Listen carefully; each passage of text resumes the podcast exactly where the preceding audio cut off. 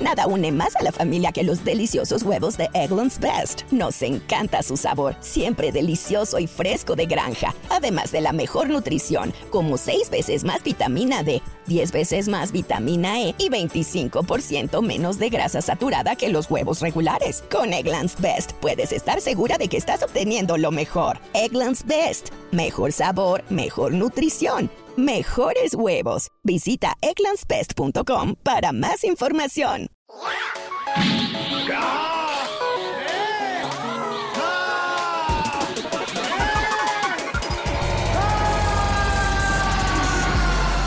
Cartuneando.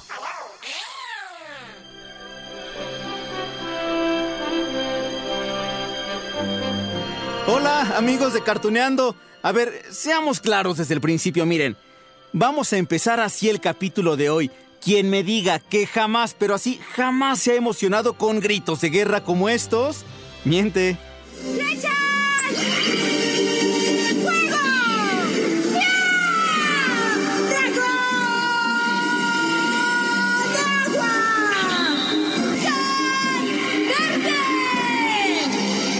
Ay, hasta se me puso la piel chinita y como sí. Miren, quiero que estemos emocionados desde el principio. Allí les van, sí. Más gritos de superpoderes. ¡Cadenas de amor de Venus! ¡Maremoto!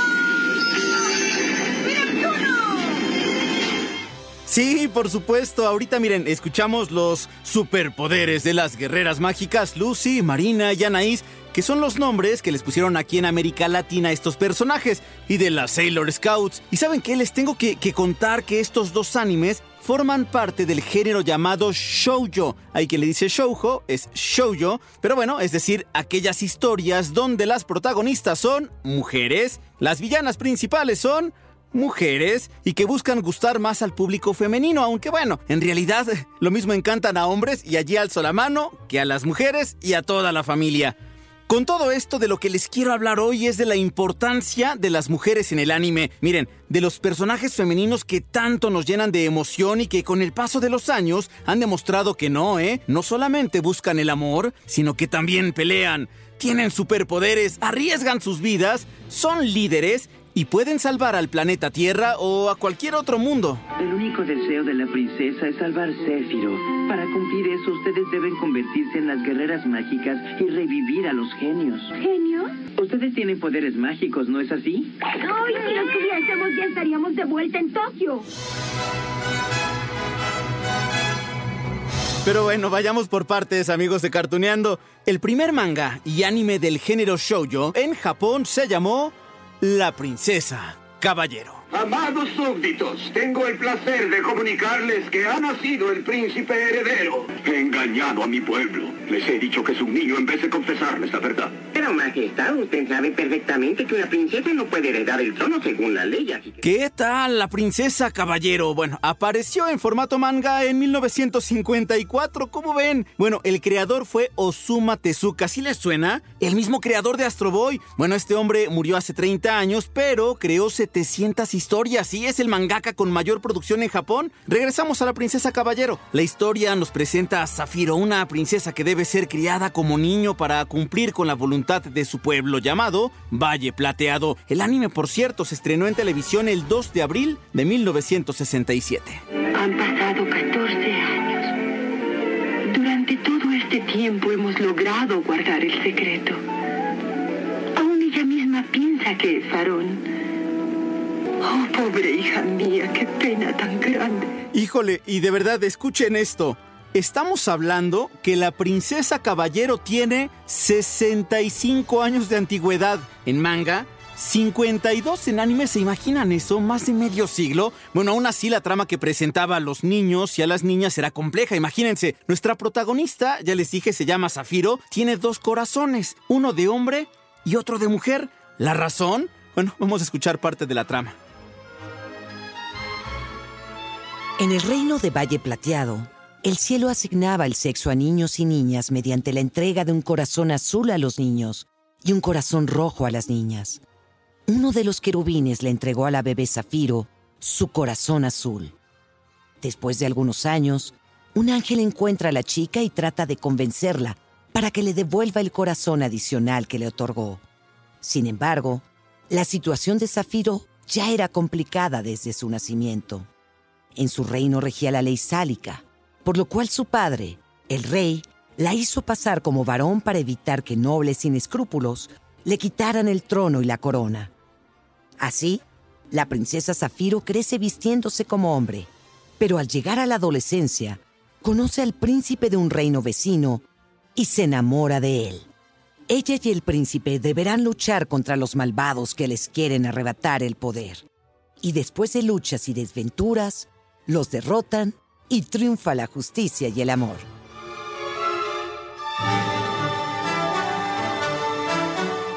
Ay, amigos, así que, como verán, los mangas y animes del género shoujo, pues sí, van más allá de las mujeres que solamente buscan enamorarse. El shoujo nos presenta mujeres valientes y tramas emocionantes. La princesa caballero no solo tenía que sobrellevar esta identidad con su corazón de niño y otro de niña, sino que tuvo que pelear contra diosas, piratas, enemigos del reino y demostrar que el hecho de ser mujer no la hacía inferior para dirigir un reino entero que apareció el barco fantasma. Me gustaría saber a quién pertenece. ¡Sabía!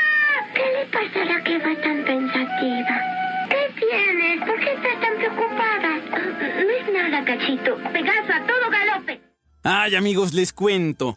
El éxito de los 52 capítulos de La Princesa Caballero sentó precedentes, ¿eh? Nació así el género shoujo que tiene como base, escuchen bien, las historias con final feliz donde triunfa el amor. El padre de este género, claro, Osuma Tezuka, de quien ya contamos hace ratito, pero miren, digamos que él también estableció aquello de las piernas largas, ya saben, súper estilizadas las protagonistas, las cinturitas de avispa, los ojos enormes y expresivos que prácticamente se reproducen en todos los animes. Bueno, es decir, todos esos elementos fueron retomados, por ejemplo, a ver, ¿quién les gusta? Sailor Moon, Guerreras Mágicas, Sakura Card Captor, también Sandy Bell, Ranma y medio, muchos más. Y bueno, ya que mencionamos Sandy Bell, recordemos un poco más de este personaje. Perdone que la moleste, señora. Mi nombre es y vivo en las afueras de la ciudad. Es que yo entré a su castillo sin permiso porque unos niños tontos patearon la pelota de unos amigos y la pelota cayó dentro del castillo y yo... Sí, el nombre de este anime es Hola, Sandy Bell.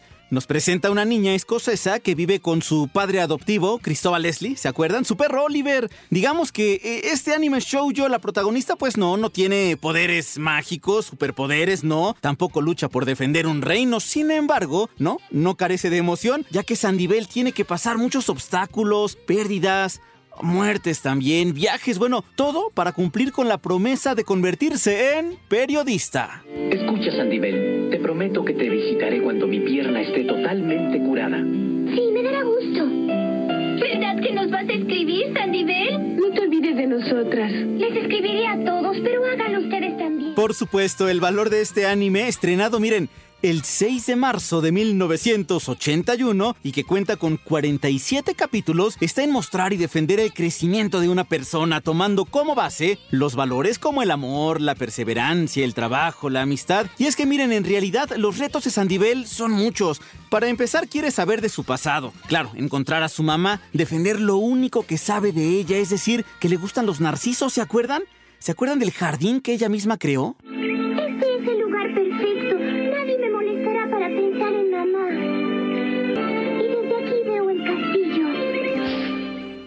Ay, claro, bueno, no podía faltar una historia de amor, así que Sandy Bell se enamora de Marcos, el hijo de unos aristócratas quien está decidido a convertirse en pintor, todo un artista. Y claro, tampoco podía faltar el obstáculo en este romance, es decir, el menosprecio y el odio de Kitty a quien vemos a lo largo de esta serie y el manga, ya que, pues bueno, hace hasta lo imposible para detener el romance entre Sandy Bell y Marcos.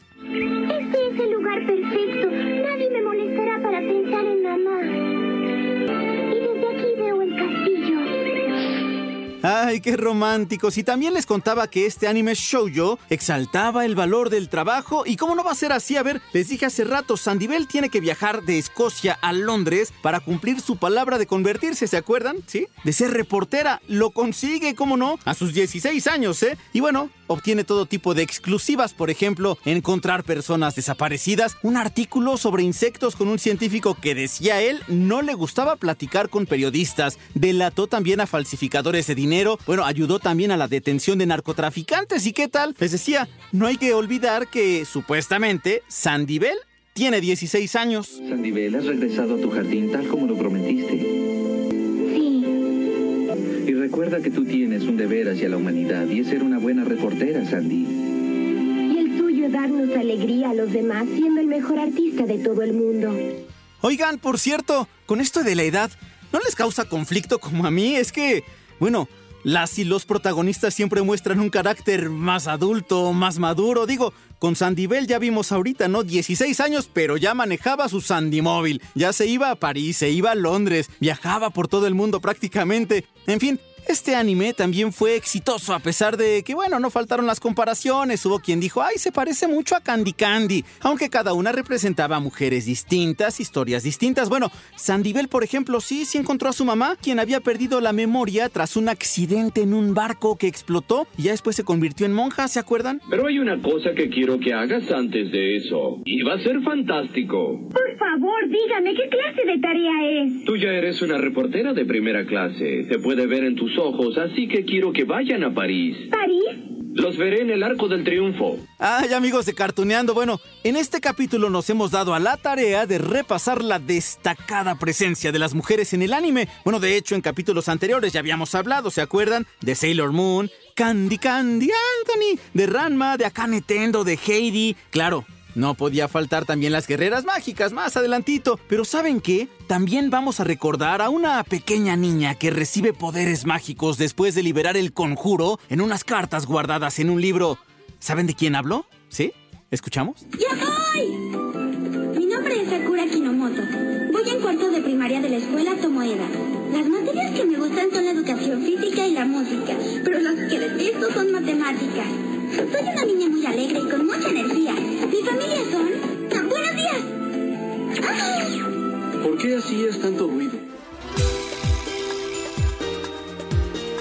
Claro, se trata de Sakura Card Captor, una serie eh, entre comillas más actual, ¿eh? Y digo entre comillas porque miren, se estrenó en 1998. Volteamos hacia atrás, 21 años. Y bueno, respetó los elementos del género shoujo, es decir, la protagonista es una mujer, en este caso una niña de 10 años de edad. Los ojos son muy expresivos y sí, también toca el tema del amor y la amistad. Por cierto que este anime también surgió de un manga muy exitoso y editado por el grupo mangaka llamado Clamp. Y sí, al pasar la televisión, claro, le hicieron algunos, unos cuantos allí cambios. Por ejemplo, el número de cartas que Sakura debía capturar tras liberar el hechizo.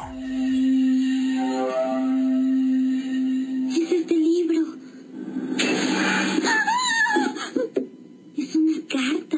¡Viento! En su aventura por conseguir todas las cartas, Sakura tendrá la ayuda no solo de sus amigos, sino del guardián del libro, un león muy peculiar llamado Kero, ¿se acuerdan de Kero? Quien también deberá guiarla en esta faceta llena de magia. ¿Dónde están las demás cartas? Pues mira, cuando leí la palabra viento, de repente se creó una ventisca. Y volaron todas las cartas. Ya veo.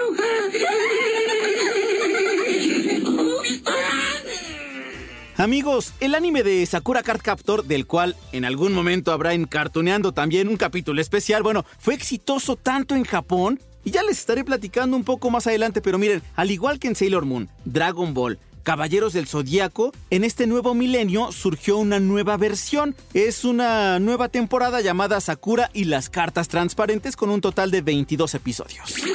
¡Qué buen trabajo, Sakura! Por un momento pensé que moriría. Tengo muchas esperanzas de que seas una gran card captor. No es cierto, yo nunca te dije que quería hacer esto. Entre más experiencia ganes, te convertirás en una excelente adulta. Con todo esto, amigos de Cartuneando, de la Princesa Caballero, de Hola Sandy Bell, de Sakura Card Captor, bueno, les quiero decir que en toda la historia del anime en Japón, el papel de la mujer, por supuesto que ha sido fundamental. Bueno, lo mismo tenemos historias del género shoujo que van de valientes guerreras hasta las jóvenes confiando en el amor a pesar de tener una vida llena de obstáculos. Y lo mejor de todas estas historias es que, miren, nos encantan a hombres y a mujeres, a todos. Pero ¿saben qué? Para comprender un poco más de este género y de los personajes femeninos, bueno, vamos a invitar a una actriz de doblaje, se llama Annie Rojas, así que vamos a platicar con ella. Amigos de Cartuneando, yo les dije, tenemos una sorpresa que aparte, bueno, está aquí con nosotros en cabina Ani Rojas. Hola. Oye, que aparte estamos platicando, digo, no quiero pecar de indiscreto, Ani, pero tienes 25 años. 25 de los cuales 14 has estado trabajando en el doblaje. Sí, sí, sí, es correcto. Empecé a los 11 añitos apenas. Ay, sí, apenas, ayer.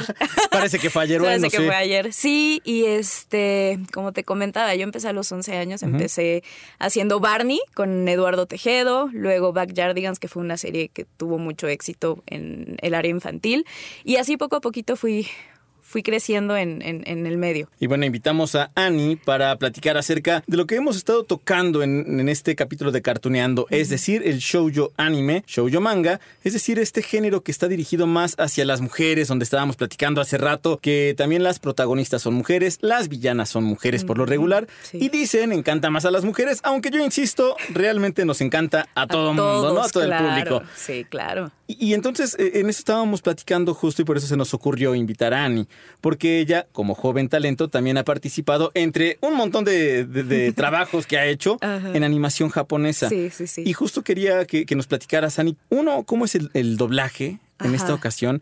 ¿Y cómo sientes tú el papel de las mujeres en la animación japonesa? Sí, pues mira, yo empecé relativamente hace poco a hacer anime, porque realmente es difícil.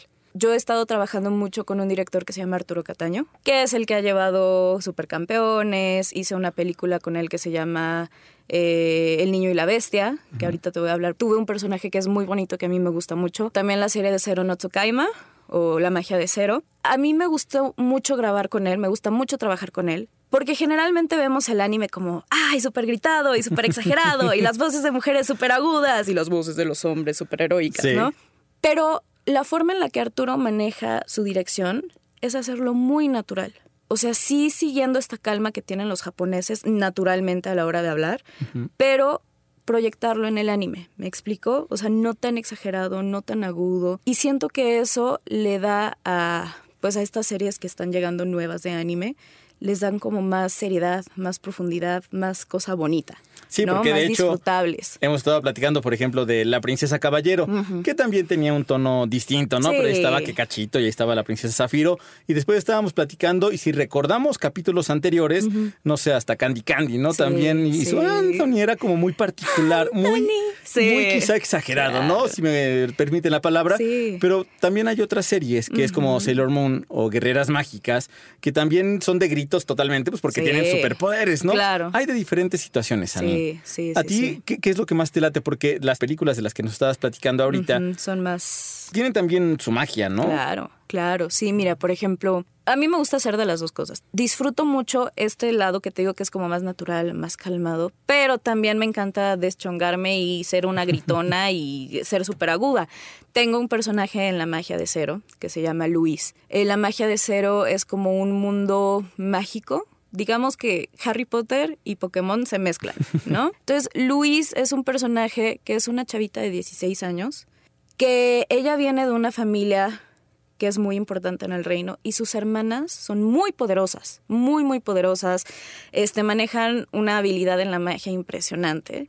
Y Luis, que está en el instituto donde enseñan magia, es muy mala, o sea, explota el salón a la hora de tratar de hacer un hechizo y todo el mundo se burla de ella. Entonces ella tiene una personalidad muy, muy explosiva, pero al mismo tiempo tiene esta personalidad de que sí soy muy explosiva porque todo el mundo me hace bullying y este y me defiendo y les quiero partir la cara, pero por otro lado es una niña que está triste porque necesita incomprendida. Ajá, y necesita llenar los zapatos de las hermanas tiene muchísima presión. Entonces esa serie da los dos matices que a mí me encantan. Y Luis es toda aguda y toda gritona, conoce a Saito, que es un humano que llega por accidente al mundo mágico, y ella lo adopta como su digamos, como su mascota. Es que no es como una mascota.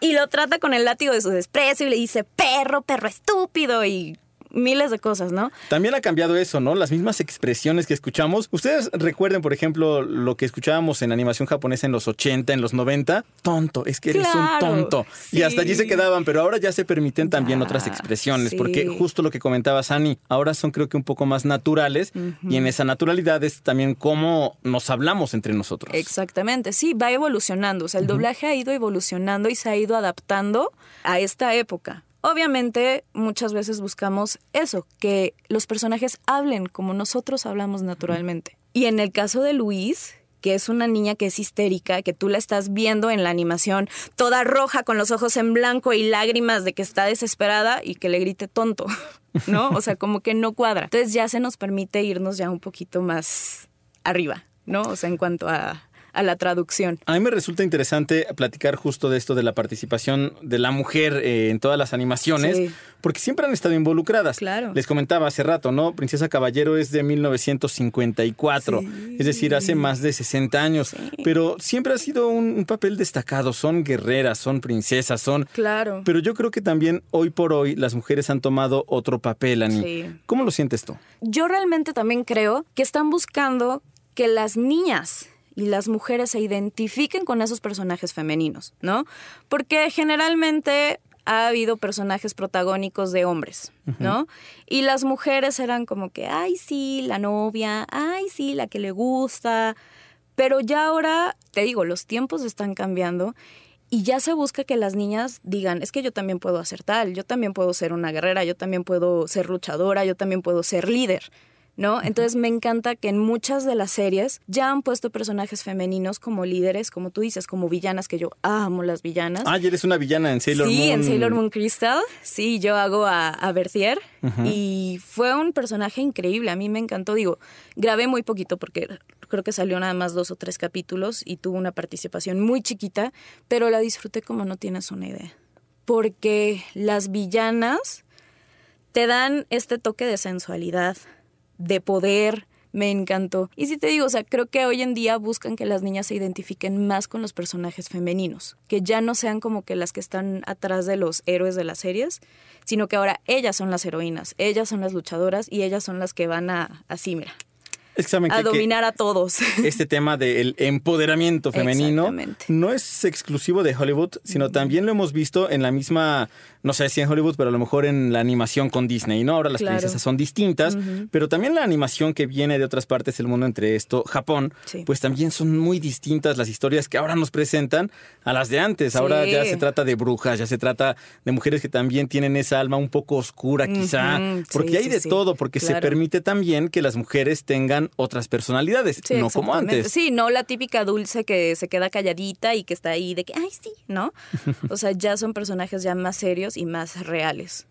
Ani, pues entonces recomiéndanos las dos películas en las que participaste. Una es... El niño y la bestia. Ajá. Eh, la otra es la serie de Zero no Tsukaima, que ahí son dos personajes de niñas que son unos personajes que a mí me fascinan porque cualquiera se puede sentir identificada con esos personajes. ¿No? O sea, desde que seas la niña a la que te hacen bullying y que poco a poco vas mejorando para que te dejen de molestar o que no te importe lo que te están diciendo, que es el caso de Luis en La magia de cero, y el personaje de la niña del niño y la bestia, pero es una niña que ella vivía presionadísima por los papás por tener buenas notas, por sacar buenas calificaciones, se la vivía estudiando y ella poco a poco se empieza a dar cuenta de que pues no nada más lo tiene que hacer por complacer a los papás, lo tiene que hacer por ella, ¿no? Y ella le empieza a agarrar un gusto por estudiar y por ser, por alcanzar el éxito, ¿no? No nada más por conformarse, sino por decir, ok, voy a estudiar, voy a sacar buenas calificaciones, pero lo estoy haciendo por mí, para mi futuro y lo voy a disfrutar. Que son personajes más acorde a estos años 2019. Exactamente, sí, sí, sí, y que son ejemplos de perseverancia. Y obviamente Sailor Moon Crystal, que es buenísima, y ahí me pueden escuchar como Bertier. Y vendrán más trabajos. Ay, sí, ojalá. sí, yo feliz de la vida. Ani, pues muchísimas gracias. Ani gracias Rojas, a ti, Fue un placer. Gracias, igualmente.